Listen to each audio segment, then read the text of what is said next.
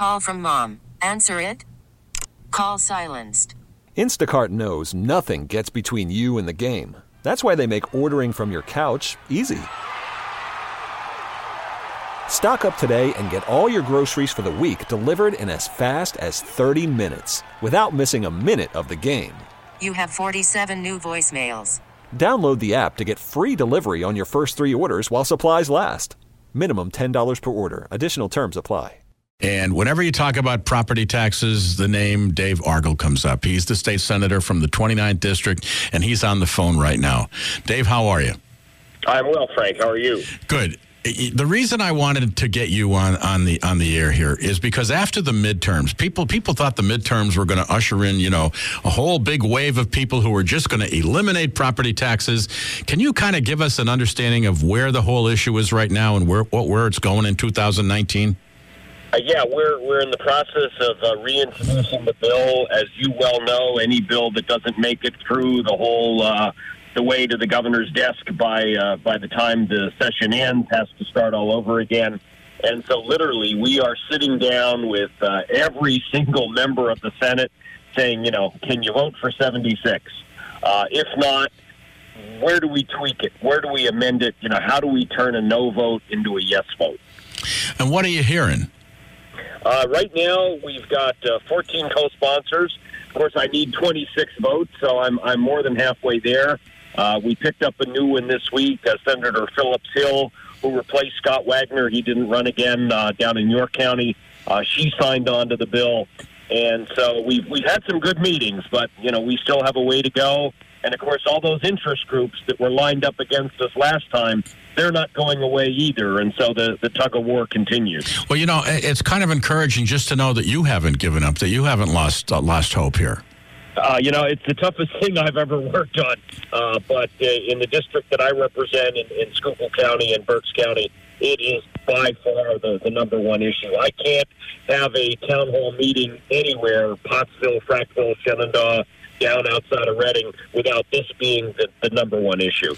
Okay. Can you just kind of give us a synopsis of what your bill would do? And while I ask that, what what are some some of the input you're hearing from the, from the, the senators who want it tweaked? What do they want tweaked?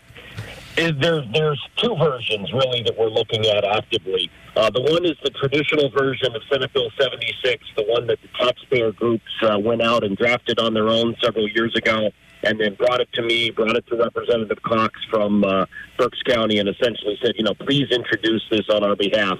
It would eliminate the school district property tax and replace it with a mixture of higher sales and income taxes.